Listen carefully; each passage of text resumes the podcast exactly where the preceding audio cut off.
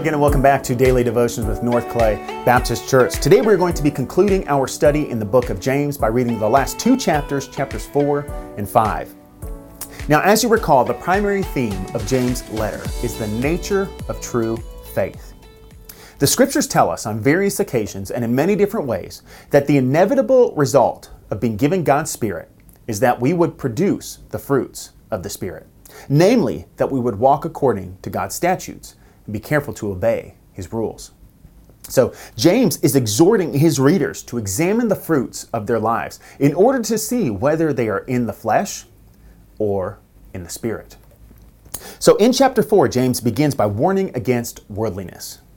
He tells us in verses 1 through 3 what causes quarrels and what causes fights among you? Is it not this, that your passions are at war within you? You desire and do not have so you murder. You covet and cannot obtain, so you fight and quarrel. You do not have because you do not ask. And you ask and do not receive because you ask wrongly, to spend it on your passions. There we see that the quarrels among us arise from within our own hearts because of our sinful passions and desires. But it is not only our sinful desires, but also our failure to do that which is right. As James says in verse 17, so whoever knows the right thing to do and fails to do it, for him it is sin.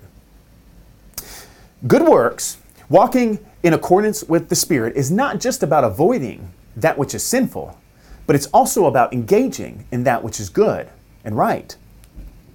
If we do not break the negative aspects of the law, the thou shalt nots, and yet we do not keep the positive aspects of the law, doing what the law commands, well, what good is that?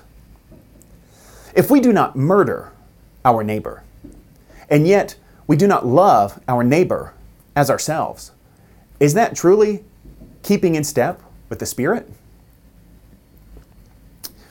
We must never make the mistake of overstating our own righteousness. Uh, rather, we need to allow the words of Scripture to examine us so that we may see whether we are truly in the faith. Our posture needs to be one of humility before the Lord, uh, recognizing the fact that our good works are a gift of God, brought about by the indwelling of the Holy Spirit. We need to remember that our righteousness is filthy rags, but also that we've had an alien righteousness imputed to us. We need to remember that the same Spirit that regenerates us works to sanctify us and conform us to the image of Jesus. And then in chapter 5, James issues a warning to the rich. It is important to note here that James is not warning against riches or against having wealth. Uh, rather, he is warning against the tendency of the rich to put their hope and trust in their riches.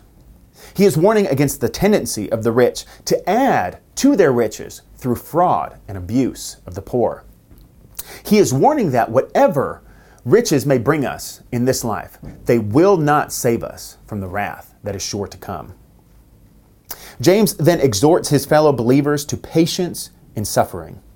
He says in verses 7 and 8, Be patient, therefore, brothers, until the coming of the Lord. See how the farmer waits for the precious fruits of the earth, being patient about it until it receives the early and the late rains.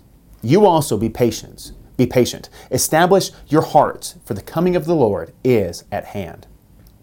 Now, we are sure to face trials of many kinds in this life, and even more so for those who are of the faith.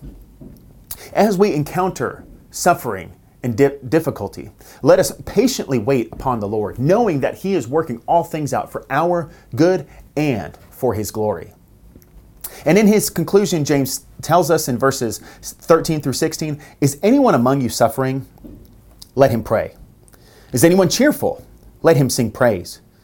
Is anyone among you sick? Let him call for the elders of the church and let them pray over him, anointing him with oil in the name of the Lord. And the prayer of faith will save the one who is sick, and the Lord will raise him up. And if he has committed sins, he will be forgiven. Therefore, confess your sins to one another and pray for one another that you may be healed. The prayer of a righteous person has great power as it is working. Whatever our station in this life, whatever obstacle we face, whatever difficulty we encounter. James' instruction is the same look to the Lord. Pray to Him in your suffering. Praise Him in your joyful seasons. Pray to Him for each other, for healing and forgiveness. No matter where you find yourself, we must always remember to look to the Lord Jesus Christ. For it was He who accomplished our justification. And it is He who enables us to persevere in our sanctification, so that one day we may be glorified and enjoy eternity with Him. So I hope that you've enjoyed our study in the book of James. I know that I certainly have. And I look forward to seeing you again soon as we walk through another book of the Bible in our one year Bible reading plan.